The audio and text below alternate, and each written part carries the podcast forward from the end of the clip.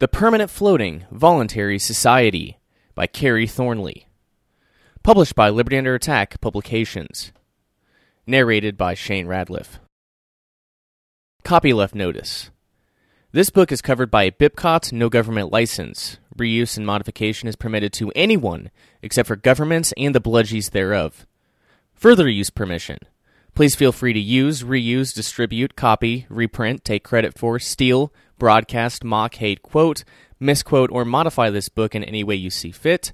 Sell it, make copies and hand it out at concerts, make t shirts, printed on flying discs, or do anything else because intellectual property is a state based haven of the weak, the stupid, and those lacking confidence in their own ability. Disclaimer The purpose of this short book is to provide individuals with possible solutions for finding freedom on the open ocean. Many of these solutions are perfectly legal, some are in a gray area, but some are outright illegal. That said, neither the author nor the publisher recommend or advocate anyone break the law. If you decide to pursue any solutions presented in this book, it is done at your own risk and of your own accord. In other words, be smart and practice excellent security culture. Transcribers forward 71% of planet Earth is made up of wide open ocean. This translates into over 332,519,000 cubic miles of water, as estimated by the U.S. Geological Survey. And yet, in large part, humans have yet to even begin utilizing the seemingly endless possibilities abound. Thankfully, the ocean has finally drawn the attention of libertarians in their efforts to be left the hell alone, investors seeking opportunities to profit, and entrepreneurs seeing the potential of medical research, aquaculture, architecture, and more, free from ridiculous, anti innovative, primitive government regulations. Great for them and also great for you, the consumer.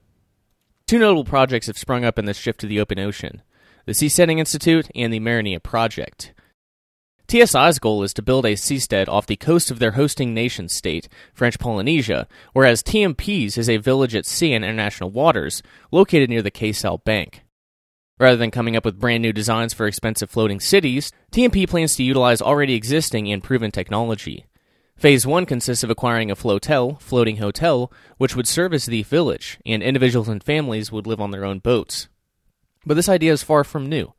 The publication you're about to read, The Permanent Floating Voluntary Society, is a collection of articles originally published in the libertarian publication Innovator from July to December 1966. Herein, Kerry Thornley provides insight on getting started as a sailor, considerations for purchasing boats, potential shipping ventures, starting marine cities, aquaculture, ocean farming, and mining opportunities for entrepreneurs.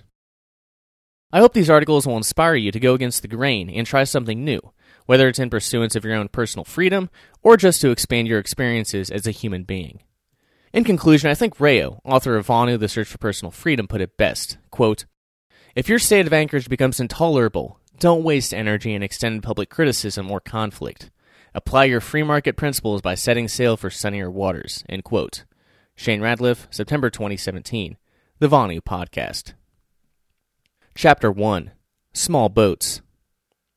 What's the use of being a shipmaster if you can't tell people to go to hell? Old Captain's Proverb. The greater portion of this planet's surface is out of the effective control of any state, and yet libertarians complain that for the man who would be free, there is no place to go. This article is the first of a series dedicated to an exploration of the ocean interstice as a means to personal liberty and economic freedom. Small boats. For as low as the price of a late model car, an individual can purchase a seaworthy vessel large enough for a small family.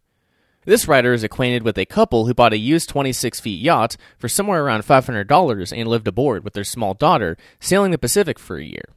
Since these folks were not adverse to a steady diet of fresh seafood, expenses were quite low.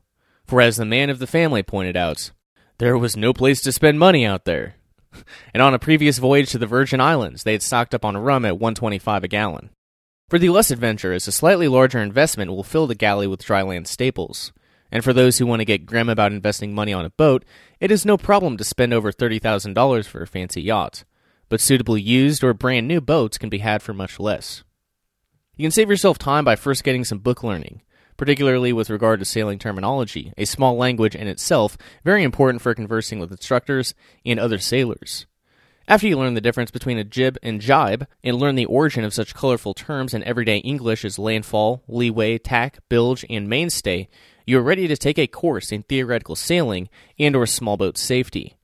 Such courses are given gratis by the U.S. Power Squadrons, which comprise a national private organization dedicated to on the water safety. And for libertarians who don't mind sanctioning the state, both the U.S. Coast Guard and many public adult night schools offer similar instruction. The next step is to go out on the water under the supervision of a competent sailor.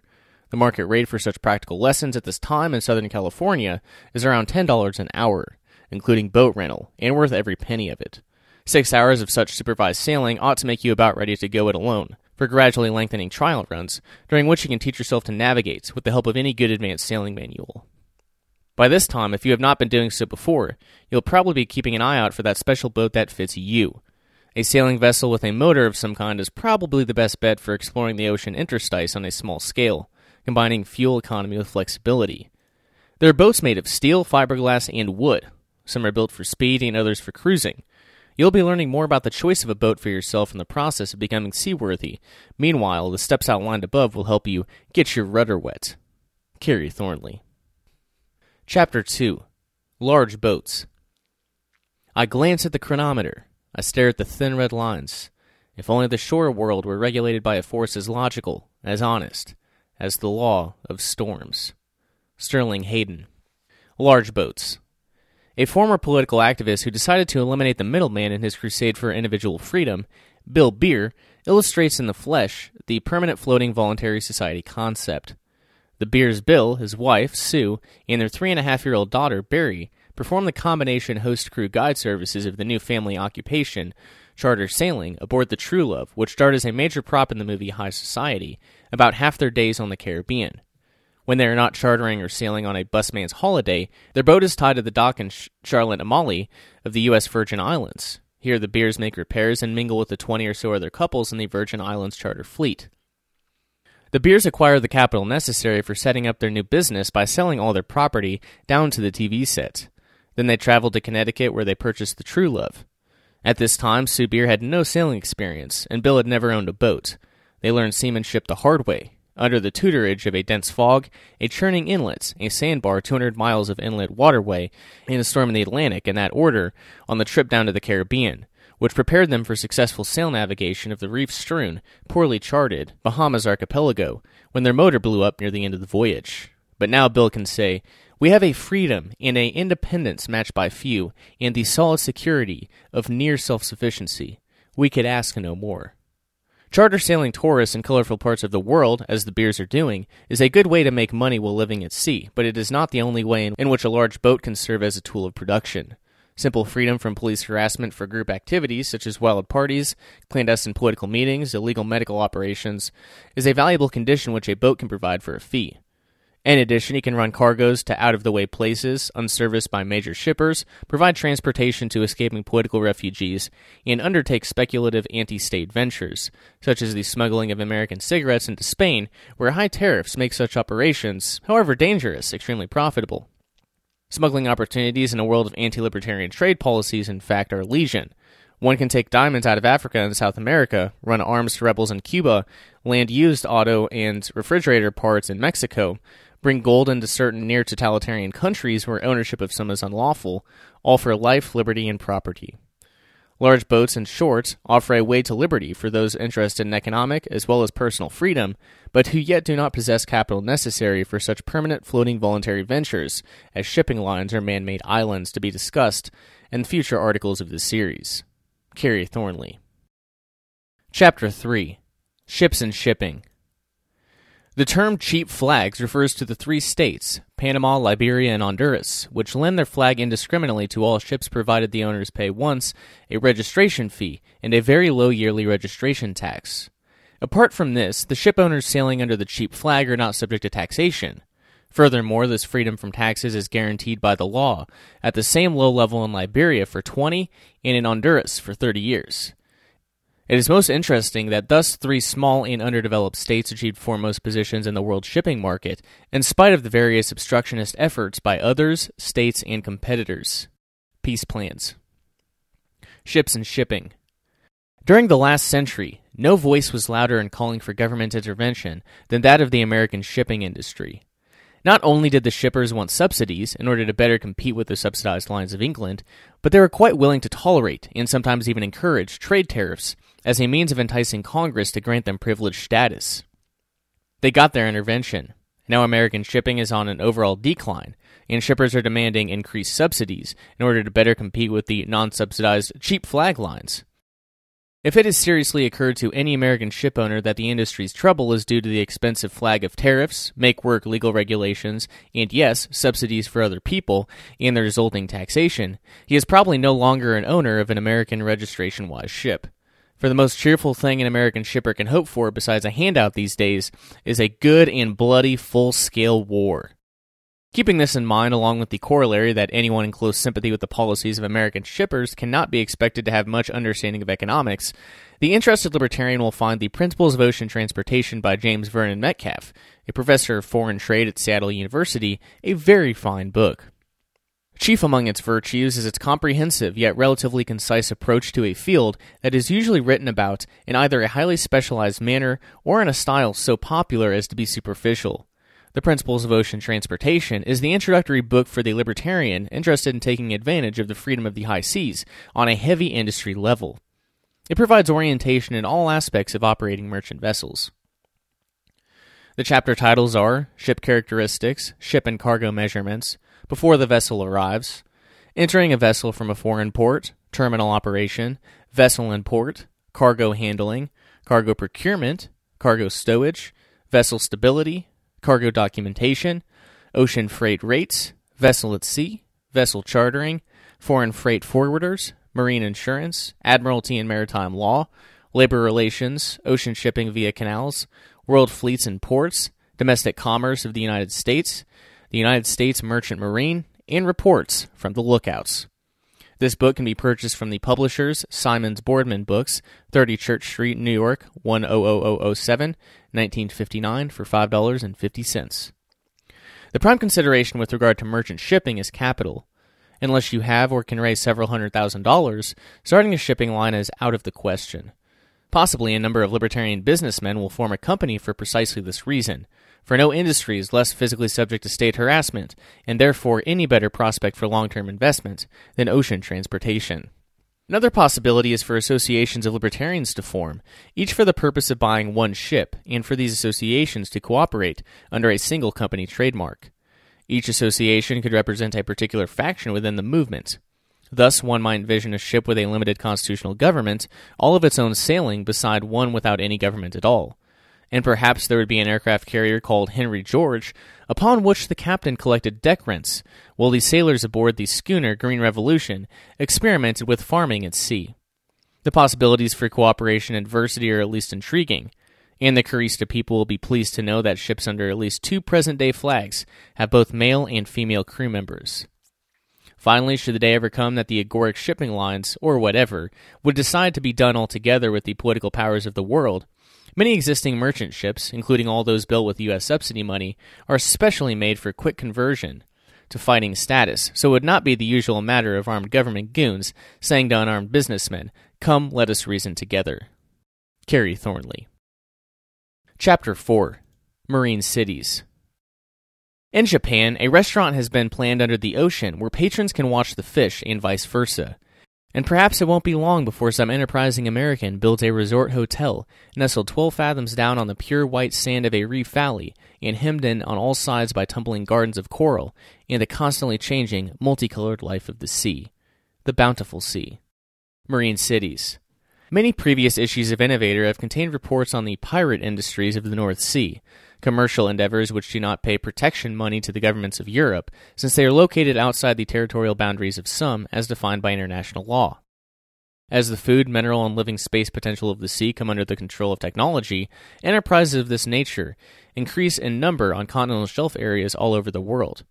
Farming the sea for both fish and edible seaweed is emerging from the experimental stage, some 20% of Japan's coal is mined from beneath the ocean, and countless other pilot mining projects, for every mineral imaginable, are underway around the globe. The bottom of the sea is also already a widely recognized storage place. One U.S. city stores its water supply beneath its harbor, and fuel has been stored successfully by the U.S. Navy in the Gulf of Mexico. The prospect of sea cities, on and under the surface, is now taken for granted by informed prognosticators, and the prospect is immediate. There are two ways libertarians can take advantage of these developments. 1. Focus educational efforts on the men and women who are involved in these projects. Meet and become acquainted with ocean frontiersmen. Think how handy such friends might be in an economic or political crisis. Ask them many questions. Find out what their professional problems are and suggest solutions that are in accord with their libertarian principles. Inform them of their rights above the law. Tell them how to foil the status mentality and defeat the expansionist efforts of the national bureaucracies. These are things you can do no matter where you live. The marine biology professor at a Midwest college is as much part of what is virtually a second industrial revolution as the hypothetical enterprising American who builds a resort 12 fathoms down. And if you live in an Arizona ghost town, you can still write letters or even newspaper columns. Demonstrate to the marine pioneer that his prime advantage is the long tradition of the freedom of the high seas, and that it will be personally profitable to him if he does all that is within his power to maintain it. 2. Concentrate investment of resources on maritime metropolis projects, particularly on man made floating islands and other highly mobile capital, since this can best be defended against future attempts at control or confiscation by the world powers. Another possibility that should not be entirely ignored, though, is the bubble on the bottom concept, especially as a means of hiding large quantities of property. Construction costs are often less, and protection from storms is usually superior. Nor are monetary resources all that can be invested. A student entering the university can direct his studies toward aspects of the oceanic scene, in most cases with little or no shift in his field of interest. The student of law, for example, can specialize in maritime and international law. The engineer can focus on marine engineering, etc. Servicing and communications industries will also have a market in marine communities. A private sea air postal system and a few libertarian edited marine industrial journals might get things off to a good start. Future articles in the series will report on specific commercial activities, which are now thriving in saltwater, many of which are probably on the sites of the free cities of tomorrow's voluntary world. Kerry Thornley. Chapter 5 Aquaculture. Quote, Control of foodstuffs in the sea has a beginning similar to that of its counterpart of land. Start with the weeds. When the weeds become cultured, we call them plants. Once culture takes hold, then yield accelerates, and we have more than enough for our immediate needs. End quote. Robert M. Snyder. Aquaculture. Japan is the world's leading nation when it comes to farming the sea. Over 20 kinds of sea plant, for example, are marketed there for eating purposes.